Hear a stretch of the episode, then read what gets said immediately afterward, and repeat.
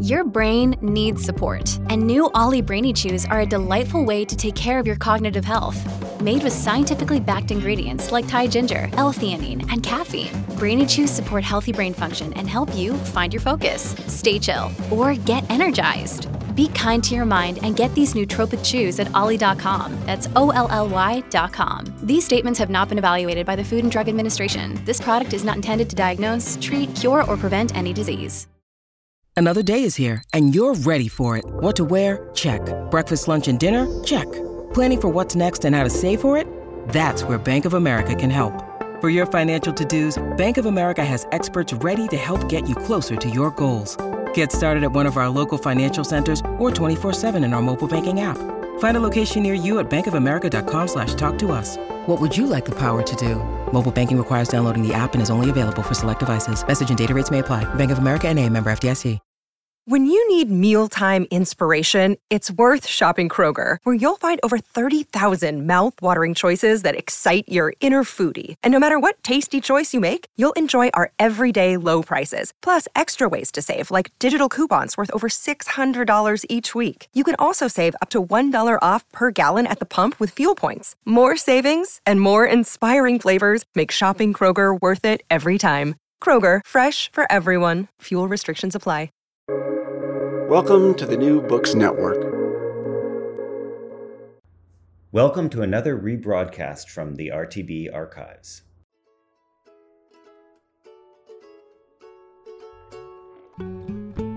Hello, and welcome to Recall This Book. This is John Plotz, today your solo host traveling the globe, at least as far as southern Ohio, to bring you an interview with the filmmaker Mike Leigh, uh, seven time Oscar nominee, winner of various BAFTA awards, born Manchester in 1943, and making remarkable films for almost half a century now. So, who's your favorite Mike Leigh? Is it the sly comic genius who condenses ordinary life into unforgettable vignettes that would be something like Life is Sweet or High Hopes or Naked?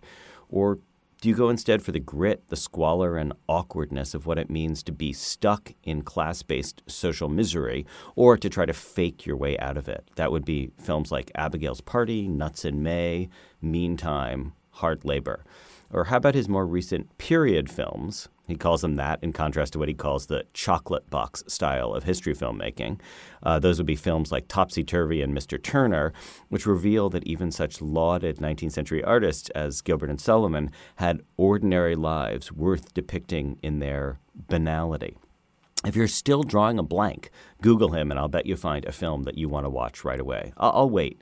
Well, uh, no, actually, I won't wait, but you do have something to look forward to after this interview. So when he and I sat down to talk at a Victorianist convention in Columbus, Ohio, no less, uh, our conversation ranged from uh, method acting to movies I'd never seen that should have, but should have, to improvisation and John Cassavetes, to when you can say fuck on British TV. Turns out to be after 9 p.m. And that's only the first 20 minutes. He also uh, talked about James Thurber and effortlessly shot down my feeble question about uh, close ups. His point, which I thought was actually very compelling, was that he's more interested in making a world for the viewer than he is making a series of well composed shots. So the way he put it is it's neither slice of life nor is it just a shot confection. Instead, it's something in between. But our conversation began with uh, his mourning the absence of ordinary sound of working class voices from the 19th century. Why only famous people? What fascinates me about this is, of course, that they never, it never, th- this is really interesting, um, which came up in research for various historical things, is that they recorded famous people and it really took ages for anyone to spot that it would be good to record ordinary people. Yeah.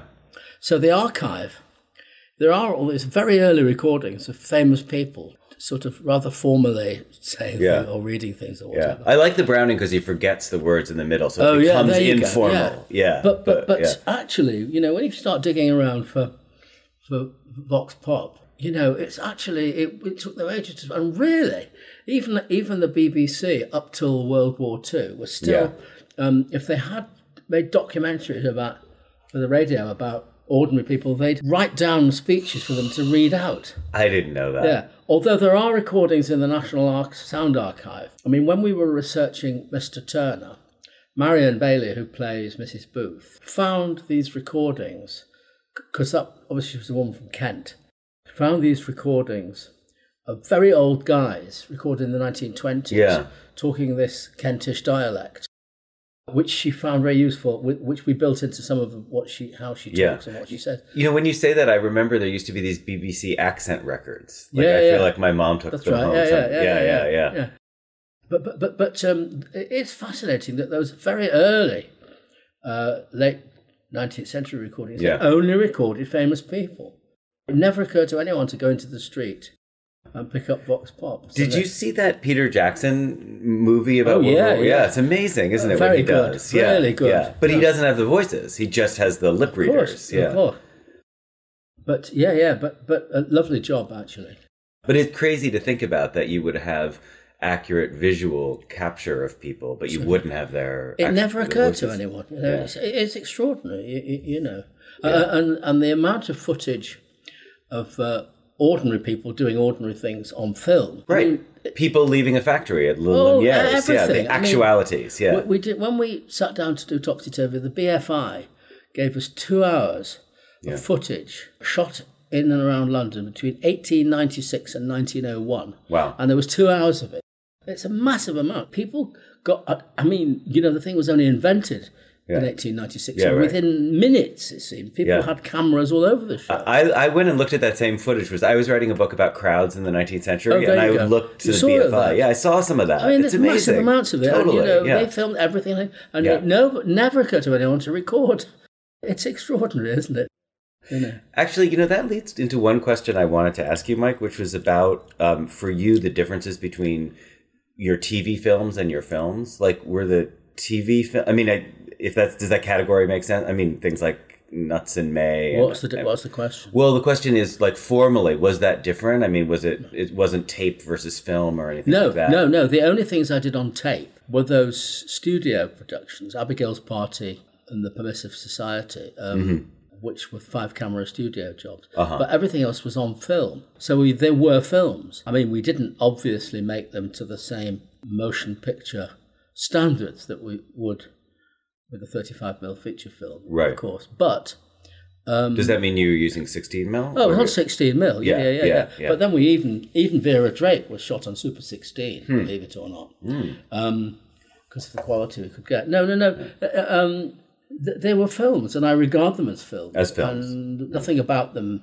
fundamentally was any different from making a movie, really. And were you caught up in any TV constraints? Like in America, you know, it goes hour by hour, but I guess in Britain, the like the TV slots, they Oh, didn't yeah, tell no. you it has to be 92 minutes exactly or anything The- like that. the- no, but they did, but they were very, very fl- fluid about it, Uh-huh. actually. So, I mean, like Four Days in July, which is my film about Northern Ireland, Yeah. was supposed to be, I think, 75 minutes, and it was actually 96 minutes. Uh-huh. And they made, they made a fuss for about two seconds. Uh-huh. But, uh, you know, the fact was, unlike ITV, where they had commercial breaks and all of that, Yeah. like here, it didn't really matter, and it was it was actually so it was actually flexible. And the only constraint of a sensorial nature was that you couldn't say fuck. Um, but you could show abortions, for example. That was all right. not I, I don't I never it never. Oh, I mean, up. you. No, I'm sorry. talking about my television films in the Right. early days. You're not Well, yeah, but in hard labor, I just mean the you. Sorry, you don't show an abortion, but I mean that the fact in hard labour. That What- isn't what abortion. Oh, what am I? Well, they um, talk about. it, think, Yeah, they know. talk about it. Yeah, Sorry, but yeah. but um, no, no, but but but but um, you couldn't say fuck. The first film I made where anybody said fuck was Meantime, which was made Yeah. for um, Channel Four, Yeah. and we calculated. We knew what time it would go out, and therefore up by what stage in the film after the it was a nine o'clock Nine o'clock hour. Uh-huh, You know, yeah. um, but of course now you can say whatever you want. Yeah. Basically. I was going to ask you about Meantime. It's such an unbelievable cast in there. W- Was that was that like Tim Roth' first? Was that his first film? or- Second. second. Wow. Had, did you do his first as well? Or? No, no, no, no. He was in a film with um, that Alan Clarke made called um, Made in Britain. Um, just before that, and that's really how I found him. Alan Clarke said, uh, "This guy's this kid's good. Yeah, no, I mean there were actors from he and if the question is, did we know Gary Oldman's brother? We didn't know they were Yeah. going to become megastars. Yeah. but I guess the more general question is like how you think you've got there's some people who you have worked with for film after film Yeah. and then others just a couple of films. Yeah. Do you- and sometimes one. You know. yeah. And did you always was that always the idea or did No, you no, it's not yeah. an idea. Yeah. It's not a project, or it's not a. That's not a policy. It's just the way it starts to happen. I mean, you know, you work with someone and they're really good, and you and you click, and they are Yeah. versatile, and because they're all character actors that I work. Yeah. with. and so you go for it again, and so in some cases again and again and again. But there's no. Um, there's no construct in it. I mean, and there are people that I've worked with and want to work with again, and every time I doing something they're they're not available, you know, Yeah. and so on and so forth. And there are there's there isn't a film of mine where you don't see somebody that I've never worked with before Right. being brilliant, you Yeah. know. Um, not least young actors. you Yeah. know. So it's not there are no um, there's no policy in it at all Uh-huh. actually. I mean people talk about you know the ensemble it's all rubbish basically. Okay. It's people come and go and Yeah. uh, you know Because I know a young filmmaker from Argentina who I think inspired partly by you has just an ensemble that he works with. Well, It's- that, it's not- you know, yeah. th- that's I understand that. You know, a family form. There is a kind yeah, of that's what it feels like with his films. Yeah, there's a kind, there is a sort of there's obviously a, um, it, it, isn't for me to talk about, but Hmm. there is a sort of I suppose a kind of inner sanctum of people who have worked with Mike Leigh. Um, you know, Yeah. because we do stuff that doesn't happen if you on any other kind of film. You know, Yeah. The very in the nature of the thing. Yeah. it's sustained and long, and people are really really have to do it. There's no messing about with it. Yeah. Um, but it's not. Uh, but I, it, it, not only do I resist the notion of an ensemble, but actually most I resist it only because it simply isn't accurate. Uh, and I don't, you know, if I, if if um, some um, force or authority said, okay, here are these ten actors, Yeah. and you could only ever make films with these ten actors, I would remark it, re- regard it as a remarkably constraining. Actually, Yeah. it has no um, inherent virtue at all. I mean, I can understand theatre companies of certain Right. kinds who, who for whom that is a kind has a kind of Yeah. logic. But in the nature of what I do, it just doesn't make any sense because it depends what you want to Yeah. make a film about, really. Well, has it ever been the case that something happened during a single one film that then triggered on to like the next film? Where you're like, oh right, we can't explore this in this film, but then No. that You mean in doesn't terms of the content, Yeah, the ideas? No, content, no, like- no, well, no, yeah, no. And in fact, you can see by looking at the films that they are, whilst they're all um, tarred with the same brush, they all Yeah. are pretty different from each other Yeah, in all yeah. sorts of ways. No, that simply doesn't occur because you know each. That again, that's the same thing. Really, it's that Yeah, you know we're- that's the family. Yeah, yeah, I mean, you know, each film is a new proposition, really. Yeah. I mean, you know, uh, and all sorts of considerations come in, um, arise when you are when you have the the freedom to have, um, you know, a, a, a blank canvas afresh each new Yeah. time, because then you can sort of because you see, in the end, I think this is probably the one of the underlying points about what we're talking about Yeah. is I'm not concerned in the first analysis Yeah. with you know um, the nature of the ensemble or the nature of it. I'm concerned with the subject matter. I'm concerned with the world out there. And so when I look in that direction, there's that film. I look in this direction, Yeah. there's another film. And so uh, to, be constrained by either trying to relink that film with this one or Yeah. you know trying to keep the same actors or whatever, it was, that, that those would be distractions and a red herring, really. So in terms of the say, world, just yeah. one other thing about Yeah, yeah. about about the actors thing is that that um, apart from anything else, we are blessed in the UK with an incredible resource of actors, and there are too many Yeah. actors to, to, Yeah. to ever get round to. You know, Yeah. and no, I mean, and that's the truth of it. Yeah. you know, and, and there's several hundred more each year. You know, Yeah. from the drama school. So I mean. Um, t- t- the idea of sort of confining it to just a few actors in an exclusive way would, would be eccentric. you started out. You did you intend to be an actor when you No. started at RADA? No. No, I wanted to know about. I stuff. see. So even at like 17 or 18, Yeah. you knew it wasn't for you. Well, yes. I mean, you know, insofar as one can report that at 17 or 18, I knew exactly. I mean, you know, um, my journey to um, to RADA at the age of 17 with a amazingly with a scholarship that actually, Yeah. you know, um, was as much as anything to escape.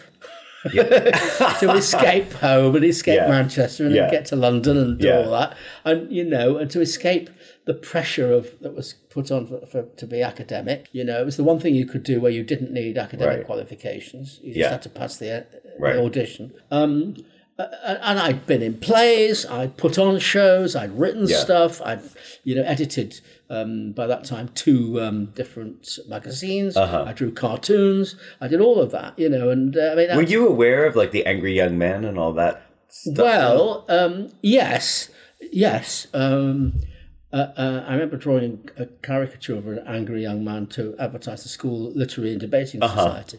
But you know, I mean, um, I, I was thirteen when um, Look Back in Anger Look happened, so Anger, you kind of yeah. knew it was happening, but Yeah. you weren't, you didn't quite get, you weren't on it completely. Yeah. Was it all London or did it have like a northern life as well? Or- It did, but I mean, again, you know, things filtered through, and you, you know, you read the paper and whatever. But, but anyhow, the main thing was, um, but I knew it was all about making things up and writing it. I mean, I didn't. I suppose if I think about it, I don't know that I ruled out being an actor, but um, I, I, I it, within minutes of being at RADA, I knew that it was about directing, and not, Yeah. not least because um, RADA was rubbish at that time. I mean, it was old. no, it was. It was old-fashioned, stale. Uh-huh. Um, y- you did plays. You didn't discuss the plays. You you learnt the lines. Yeah. You learnt the moves. You didn't fall over the furniture. You never discussed what is this, and there was no story of discussion about backstory. There's no improvisation and all of that. Yeah. And it took minutes to start to react against Yeah. that. So it was immensely useful from Yeah. that point of view. you know. Uh, and also, I mean, I hit town uh, in uh, September 1960. Well, I mean, uh, the zeitgeist was about to erupt. you Yeah. know. No, we're talking 19. I mean, Yeah. Shadows was playing Yeah. as I arrived. Yeah, you know. yeah, yeah, The Nouvelle Vague was on the go. Yeah. You know, Peter Brook was starting to do his. Oh, Peter stuff. Brook, right. Yeah, yeah, yeah. You know, and then there were, of course, before too long, there were, you know, happenings and all the rest of Right. that stuff going on. And Yeah. it was all happening in art. You know, I mean, I, I remember arriving in London and within a week, in the first week, going to the great Picasso exhibition at the Tate, which Uh-huh. was a mind blower. And um, then somebody's, and I, and here's the other thing, which is really important. Up to that point in time in Manchester, and I went to the movies all the time as much as possible Yeah. from the earliest age. Yeah. And I saw And that being mostly Hollywood or all Hollywood. all Hollywood, Or, yeah. Brit- or British Yeah. movies. Yeah, I never saw a film that wasn't in English. Yeah. And within a week of being in London, somebody said, "Oh, uh, there's a they're showing a film at this uh, arts festival," and it was this extraordinary film about the, you know, this n- knight playing chess with. Oh, so you saw the Seven Seals? Yeah, Yeah. and I mean, wow. like, you Was know- there like a voiceover or something, or how did they do it, or subtitles? Subtitles. Subtitles. No, no, no, yeah, But, but I mean, the point was, you know, we're in London. Of course, Yeah. Mm-hmm. I discovered world cinema, right? You know, and the whole thing. So, so it didn't. The, the issue of um, directing and making stuff was not Yeah. was there to be. It was obvious, you know. And bef- by the time I left thing, I'd put on a production of The Caretaker by Pinter, and Yeah. um, which I also designed, you know, and Yeah. uh, you know, that's what it was about. And then I went on and. Um, uh, I acted a bit, uh, very usefully for myself in a movie, Yeah. a feature film. I saw that on your Wikipedia Yeah, page. two left feet, and it was what was great. Yeah. I had a very minor role, but I used to go every day. They used to say, "We haven't called you. You're not in this." I said, "That's Yeah. I'm just here, you know, Yeah. to watch." And it was fantastic. I mean, you, you know, it was an old-fashioned studio movie Yeah. directed by Roy Ward Baker, who famously directed Titanic. Uh-huh. Um, and it was simply. Uh, about- then I went to um, Camberwell Art School on the foundation course Yeah. for a year. I did a year in the theatre design school of the Central School of Art, and I went to the London Film School at night time. Uh-huh. And uh, so I did all that, Huh. and then I started to make plays. And, you know, Was there snobbery in the theater world? Like we would, you know, we, we wouldn't touch film with a ten foot pole kind of thing, or were, were people always looking to get into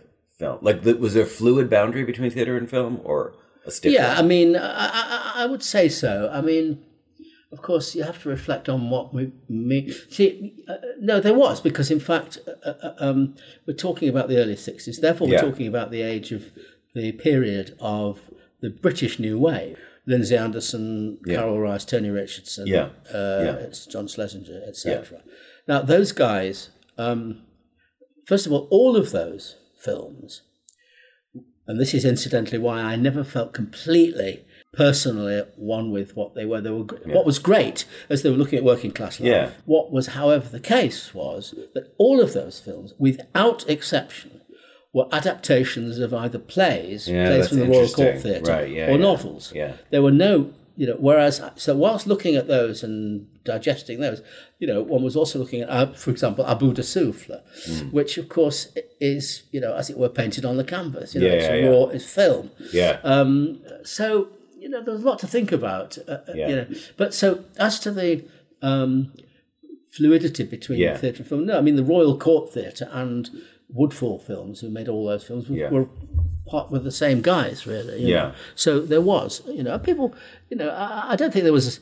A, apart from, no, I don't think there was a s- snobbery particularly.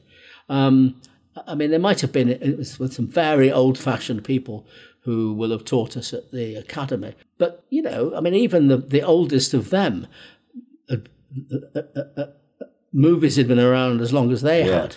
I mean, you know, we were taught in the first term by a woman called Nell Carter, who's Mm-hmm. that little old bird. Who This had- is Rada now. Rada, Yeah.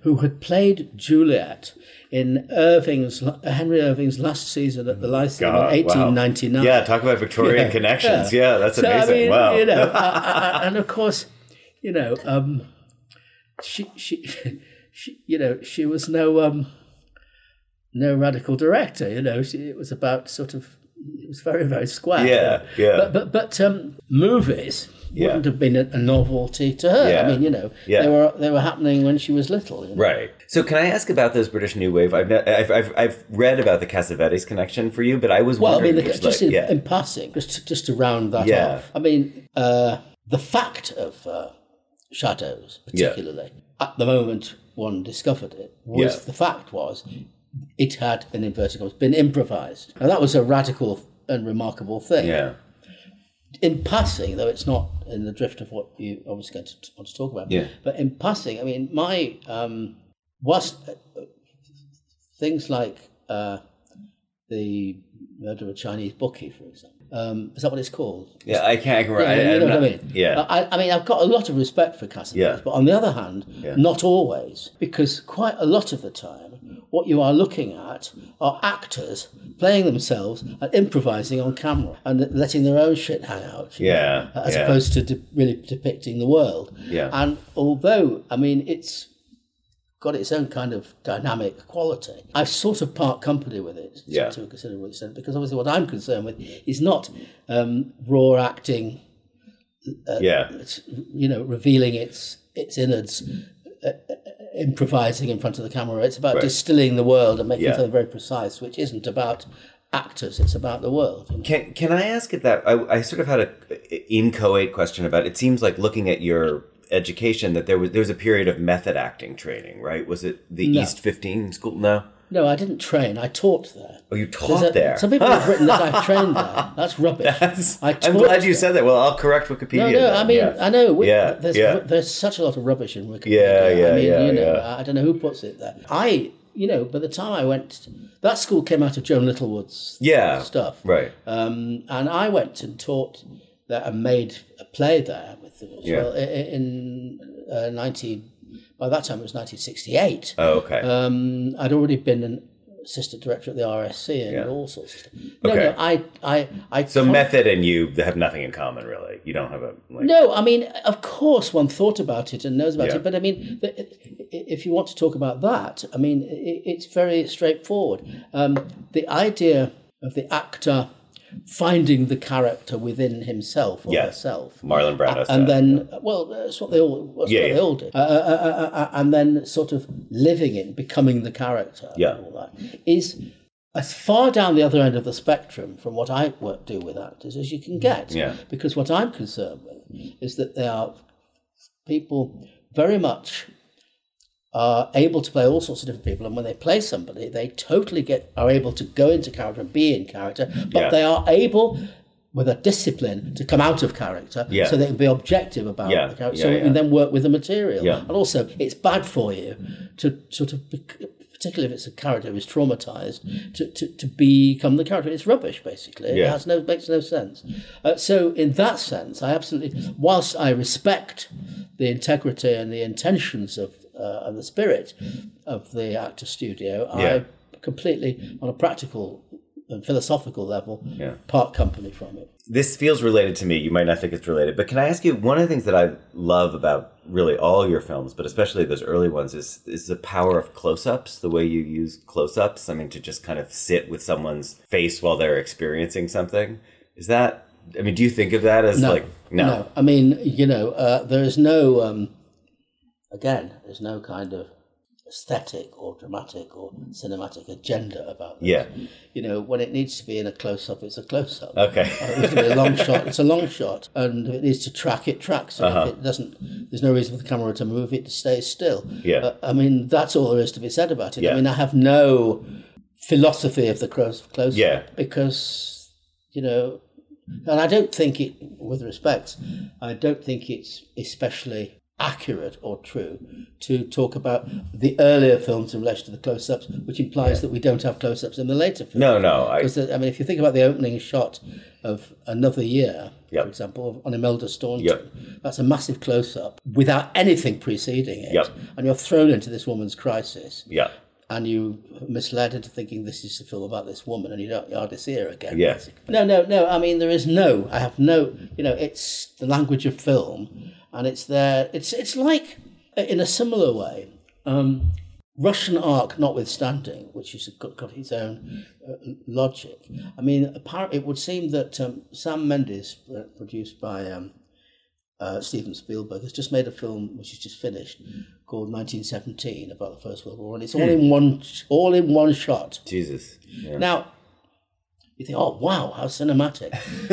now, I we've it's. I've Have you been- seen Russian Ark? I've never seen it. Oh yeah. Oh, yeah. You've never seen it? No, is it Well, worth- When you yeah, do see alright. it, Yeah. it's worth getting hold of it and the documentary about making it. Yeah, yeah. Oh no, no, it's essential viewing. It's It mad. is. It's mad, but it's you it you seems know. so mad. Yeah. No, no, but, yeah. but, but anyway, uh, Yeah. uh, um, but here's the thing, and this is related to this Yeah, the question of the, a fetish about close-ups.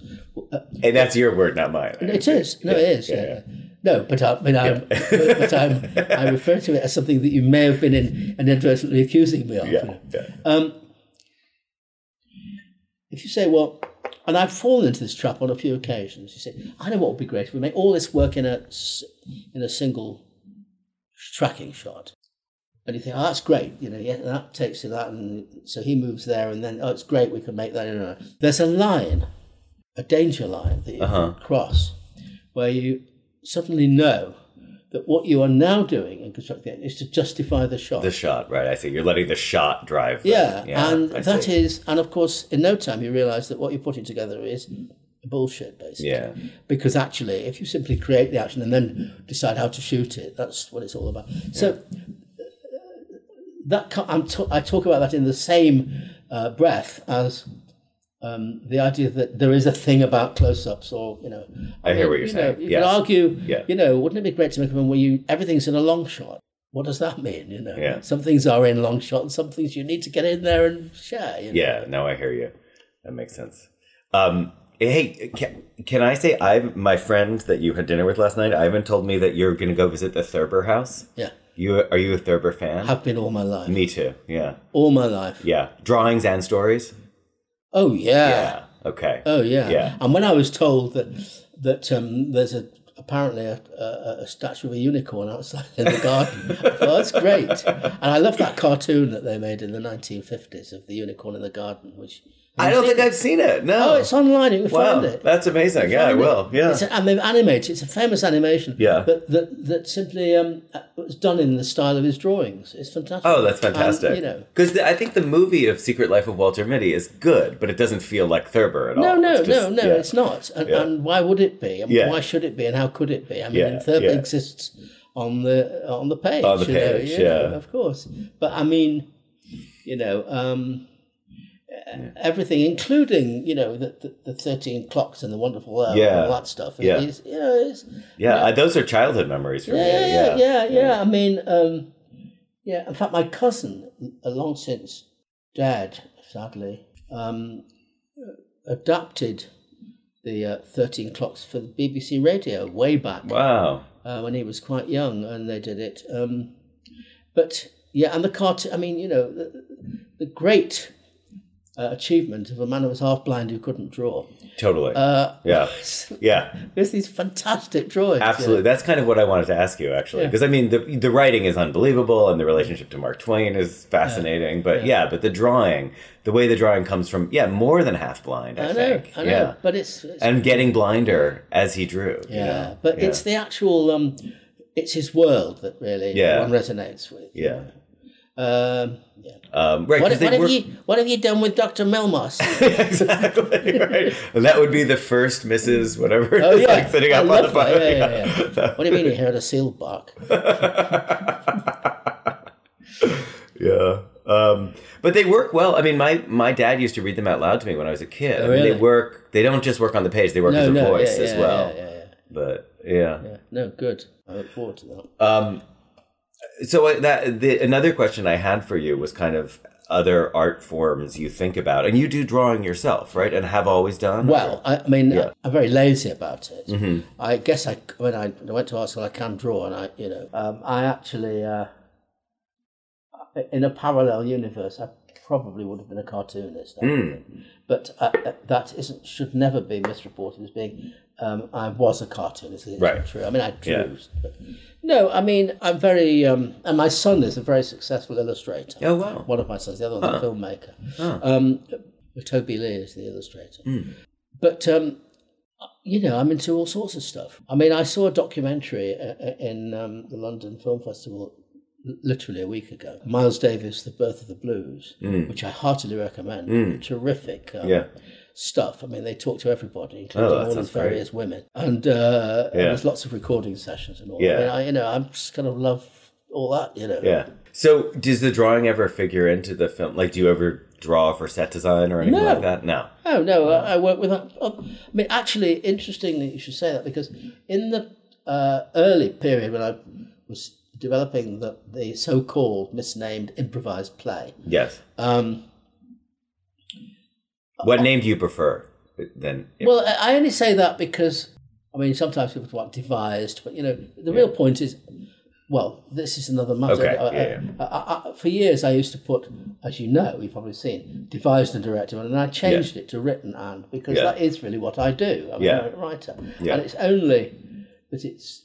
I I changed it because it's more accurate, but also to avoid confusion, so that people don't actually think it's um, just a committee job, which it Yeah, yeah. However, um, for the first sort of uh, number of years when I put on plays in the on the sort of fringe theatre Yeah. before I could get to make a movie and, and uh, before it got better and it got better scope, better projects to do. And it was done very cheaply. I also Yeah. designed my own shows. Um, then I started to work with designers. I, I work with the designers and they do all. I don't do that. Um, so I was sort of wondering if you, you, you know, I, in terms of there's all these films that have inspired you. Are there other are other sorts of artwork that inspire you? Like, that's do what you're novel- asking me, yeah. yeah, yeah. Yeah, I mean, I, uh, I mean, you've never done an adaptation. That's not your No. métier. That's not your. No, I'm way. not Yeah. interested in You're not interested. Yeah, there's no point. yeah. Um, and I really take that point about that being one of the ways you're pushing yourself off from the new wave. Well, you know, that's yeah. what people, you know, Yeah. other people can do that. Yeah, I have to yeah. say that the number of adaptations in existence that are really, really any good are, is very small, Yeah, I think. and the best ones aren't really adaptations; they're versions or something. Well, that's as may be. You know, yeah. I suppose if I was really going to be a fascist, I would ban all adaptations. Really? But then you'd kill Tarkovsky. He'd have nothing.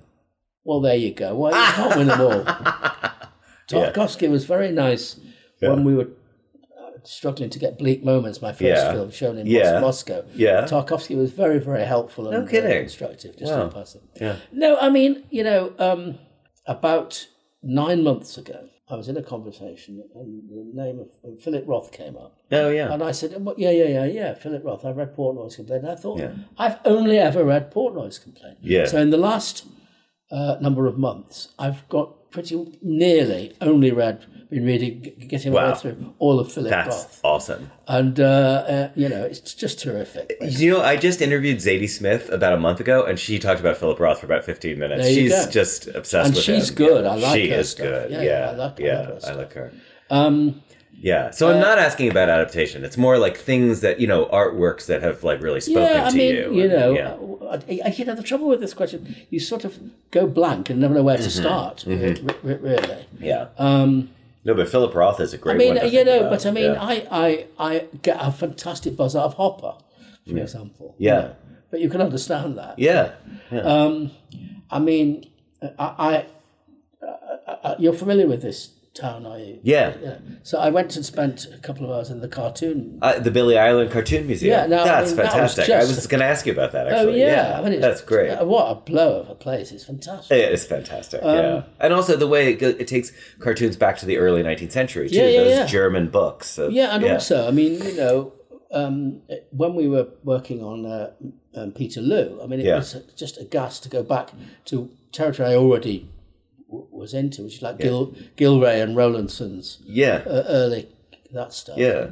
I mean, I don't know where to start. I mean, I, um, I mean, a lot of art. I mean, obviously, um, Turner played a, an important part. Yeah. In, um, And is that a long standing thing for you? I mean, have you always loved Turner paintings before you thought I could do a film about him? Oh yeah, for Yeah. well for a long time. Yeah. I mean, I never, I never noticed or was aware of Turner Yeah. as a kid growing up. I mean, Yeah. on my wall as a teenager were postcards of you know Picasso and Toulouse-Lautrec, and Yeah. uh, you know, and uh, you know, at that early stage, you thought, oh, surrealism is great, you know. Yeah, So I yeah. took Salvador Dali more Yeah, ser- more yeah. seriously than I would take him now. The clocks, the clocks. and yeah. When that. I was in college, we everyone had the clocks. Yeah, yeah, just- yeah. And then I and I think probably insofar as I mean I have no recollection of Turner registering, but I think it wouldn't have done because Yeah. I wouldn't have been perceptive enough to distinguish Turner from boring landscape painting, yeah. so to speak. Yeah. And then I was at art school and I shared a place with a few guys, and one guy who's remained a close friend had a big reproduction of fighting Temeraire uh, on the wall, and Yeah. and then we started to one started to go into the Tate and look at the Tate, Yeah. and you suddenly started to twig it and sort of Yeah. think, oh, this isn't just any old landscape painting, this is something else. Yeah, yeah, yeah. Uh, uh, so it, well, you're lucky to have the Tate to have that happen to Yeah, you. yeah, I mean, yeah. both for Blake and Turner. Yeah, like that's. yeah, I don't know where else that could happen. No, yeah. no, no, of course. But Yeah. the point is, you know, things, I mean, you know, whether you're talking about George Grosz or Otto Dix or Yeah. you're talking about um, Brecht and Weill, Yeah. it, it doesn't matter. I mean, there's so much stuff that, you know, and of course, uh, there is cinema. I mean, you know, um, I mean, uh, of course, Olmi didn't make the tree of wooden clogs until 1978, by which time I was well up and running. Yeah. But, you know, that film is a massive blowaway as far as I I've never seen it. Okay. Oh, I can't believe that. I I'm an idiot. I, what can I say? Well, I mean, it's-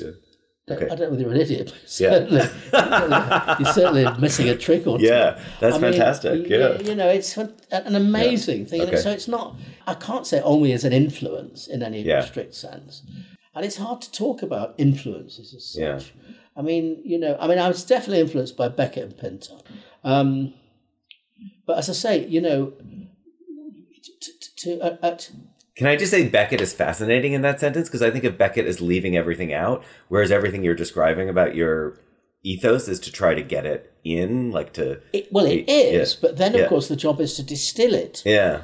And the, I mean, you, you- you wouldn't have to bend over backwards to see a kind of see Beckett's influence somewhere along the line. If you look at Bleak Moments, Yeah. I'm sure you see. Yeah, yeah. I mhm. mean, that isn't that is about. It's pretty distilled. Yeah. I mean, It's not slice of life. It's not just no, let no, the camera not, run. It's not right. that. I yeah, mean, yeah. slice of life is not what I do. Yeah, you know. right, yeah. But also Bleak Moments, particularly. I mean, if there aren't, I mean, there are longer silences in Bleak Moments Yeah. than any production of uh, of Endgame or Yeah.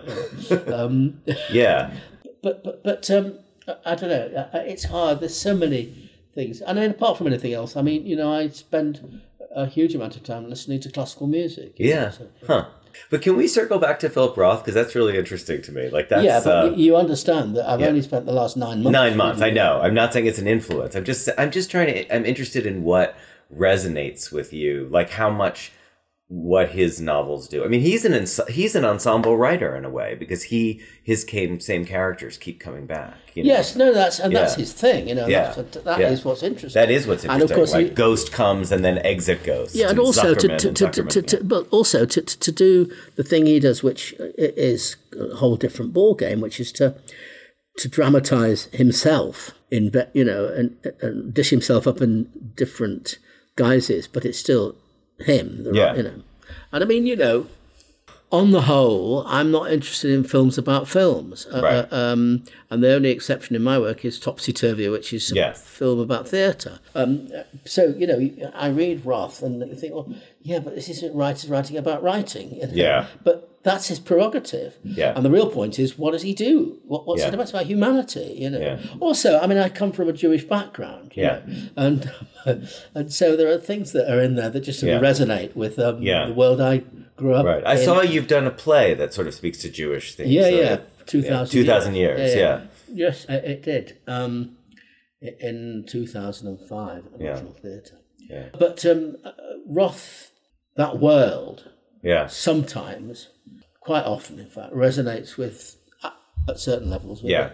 You know, And I re- you recognise some of the characters. Yeah. No, but the the connection I was trying to make was that you were saying in a way, even though Topsy Turvy is in a sense, I think you could call it a period piece, but it comes out of a life that you feel like you know. Yeah, totally. I Not mean, just I- in a historical No, way. no, no. as I said last night, we you know we were turning the camera around on what we do. We who make plays and films and Yeah. entertain and take very seriously the job of uh, entertaining other people with our trivia. Yeah. You said profound trivia, which Yeah, I, did. liked. No, yeah. I always say that. Yeah. Well, what do you think? What does that mean to you when you say Well, profound? cheeky. I mean, well, I mean, there's trivia and there's profound trivia. Yeah. You, know. you can work that out for yourself. Um, can I ask what your what your new projects are now? What No. your- Okay, Um, fair enough. Not least because um, uh, uh, most of my films and play, all of my plays, uh, and most of them, which means all of them except uh, Topsy Turvy, Mr. Turner, and um, uh, Peterloo, have Yeah. all been projects where I've we've said nothing to anybody, including the backers. And we said, uh, you know, give us the money and we'll go off and develop a film, and the film comes out of it. Yeah. They've all been made like that. And the one I'm going to do next, whatever it is, Yes. will be no exception. So, therefore, I'm not saying anything to anybody, but the reason I, in any case, um, can't precisely say, wouldn't be able to, even if I wanted to. I mean, uh, there are millions of ideas going around in my head at Yeah. any given moment, but it's because I don't know how much money I'm going to have. Yeah. And until I know that, I will only know the size of the scale of the canvas, and then I will be able to decide which direction to go in. But there's lots of possibilities. Yeah. There's no shortage of things to deal with in the world at the moment. Yeah. So does that mean you want to talk about Brexit or do you not want to talk about Brexit? I'll talk about Brexit Yeah. at this moment. I know, right now. Even as like we speak. as we speak. Yeah. No, uh, my Yeah. my partner Marion and her daughter just sent me a picture of themselves at the rally. Oh, at the rally. Which is going on all around Parliament. Right. While it's all going on, I mean, by now it's probably over, I should think. Yeah. I hear there's some Tories speaking at the rally. Um, Oh yeah. Yeah. Oh, yeah. there will be. Yeah, yeah, Yeah. of course. Yeah. No, no, no. Um, well, what, what is it to say about it? it? Is a one hundred percent gilt-edged total disaster. Yeah. It should never have happened. Yeah. It's a complete um, folly. It's a complete waste of time. It's the most destructive, dangerous uh, uh, disease which will last for decades. Mm-hmm. And You mean whatever the result of this, it will last for decades. or- well, if it was cancelled, yeah. and if um, Second ordin- referendum ordinary or relations were, yeah. were, restored, Yeah. that, that, you, might be disposed to say, well, then everything will be back to normal. But of course, it won't because there'll be riots from Yeah. the people that want that still ignorantly want to leave. Um, but also, a massive amount of time, effort, energy, and money has been expended and wasted on the half possibility. Yeah. It's completely ridiculous and uh, Yeah. irresponsible on every Yeah. level. Is it? Do you take it as ridiculous and just like a, a mad folly that somehow happened, or do you take it as symptomatic of a direction that Britain or maybe Britain and America are heading now? Well, it's a direction in which the world is heading. Yeah. That's what I fear. Yeah. Well, it's a fact. Yeah. You know, um, you know, there's no question about it. it the rise of the of the far right the ethno ethno populist or ev- ethno nationalist. everywhere. Yeah. I mean, yeah. you know, we are into, you know, I mean, 1930s territory. yeah, and actually, Yeah. it's worse because we're in the this age of uh, mass communication, yeah. which is to which the 30s bore no resemblance whatever, Yeah. And that's got a great deal to do with it. Right. They have dissemination Pathé, we have Twitter. Yeah. Yeah, and beyond Twitter, you know. I Yeah. mean, you know, it, it, it, it, it's, uh, um, you know, welcome to the 21st century. You know, now, after nearly two decades, we find ourselves in what we now recognize is actually the 21st century. Yeah, right. Yeah. So yeah, no, I, I far from wanting to talk about Brexit, from apart from not wanting to talk about Brexit, Yeah. I mean, I think it is the, you know, it's, it, well, it's a total and devastating disaster, really. Yeah. Do you see any? Are there any? Uh, are, are there any lights at the end of that tunnel? Anything about the '30s analogy that makes it look no, no, nothing? Well, you helpful? tell me what they I don't know. I'm asking. I'm asking everyone that. I don't know. I, I mean, It's hard to see it. yeah, It's hard to see it. And you know, as to what as to Trump and all of that, I mean, you know, uh, it's beyond. Thurber had us has this story about the greatest man in the world. Remember? No, I don't They- remember it. They, Yeah. they hire a. It's called the greatest man in the world, and Yeah. they hire they they build they built an aeroplane that will Yeah. fly non-stop right around the world, and Yeah. they're convinced it'll crash. Yeah. So they find a guy who's an idiot because they know it'll crash. yeah, And um, they arrange uh, a- an event to lament the fact that he's crashed yeah, um, Yeah. in advance of it happening. And it Right. flies around the world and it doesn't crash. Yeah.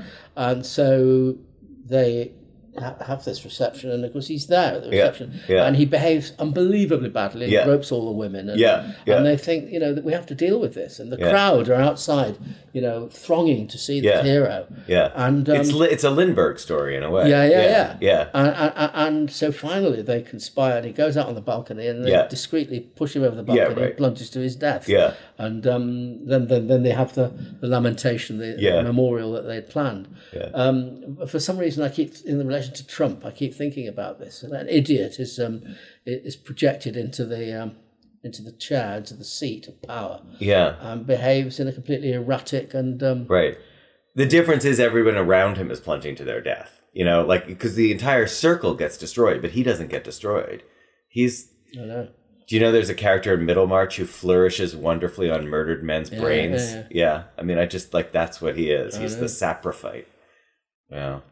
But Um, you know, have you got you've got children, have you? Yeah, two teenagers. Yeah. Yeah. So you know, you've got teenagers. You've They're furious at us. Well, what, that's what I was going to say. Yeah, was I mean, absolutely. we who have um, raised kids, Yeah. uh, would know how to deal with Trump. Yeah. But, but somebody doesn't deal with him. You know. Yeah. I mean, he is an indulged brat. You know. Yeah. I got to say, our kids though have take the Philip Larkin line. Don't have any kids yourself. Like they don't understand why we had kids. That's an unbelievable thing. Well, they to may hear. get over it. You know. They may get over it. I understand It's that's something one. that a 16 year old new- says. It's but a thing yeah. you started one is starting Yeah. to hear. I And Yeah. it's, of course, you know, there's no, I mean, the number of new babies born during the course of the time we've been having this conversation would actually fill most of this hotel Right. in the world. yeah. Um, and that's very depressing. On the other hand, you know, um, a world in which nobody gets born is the end of the world. Yeah. So it's hard to, it's hard to, um, to resolve this particular conflict. Yeah. Well, I've always been a huge fan of science fiction since growing up, but I've noticed in the last five or 10 years, it's a lot more appealing to a lot more people than it used to be. And I think part of it is that notion of like, we just feel like humanity has fucked everything up. So maybe there's some other answer, you know, either out there, or maybe we should just let the mold and the slime worms take over, uh, the slime molds take over, you know, and the, you know, like at the end of the time machine when the thing Yeah, with know, claws comes out. I don't know about that. Yeah. Um, well, uh, Mike, thank you really a lot. I Not at all. appreciate your time. No, It's thank great. you. Yeah. Recall this book is the brainchild of John Plotz and Elizabeth Ferry. Music comes from a song by Eric Chasalow and Barbara Cassidy. Sound editing is by Claire Ogden. Website design and social media by Matthew Schratz. And on our website, as well as in the program notes on Stitcher or iTunes, you will find some footnotes to today's interview, including links to a bunch of Mike Leigh films and various other works mentioned in the interview. We always want to hear from you directly with your comments, criticisms, or suggestions. Finally, if you enjoyed today's show, please be sure to forward it to friends and family. Please and write a review or rate us on iTunes, Stitcher, or wherever you get your podcast. It makes a huge difference to us. We're very appreciative. You may be interested in checking out past episodes, including interviews with uh, Samuel Delany, Chinese sci-fi great Cixin Liu, and Zadie Smith, who needs no adjective. Upcoming episodes in our jam packed fall include a conversation about scientific collaboration and why it's better than humanistic collaboration with the string theorist Albion Lawrence. Thanks for listening, and we'll be back soon.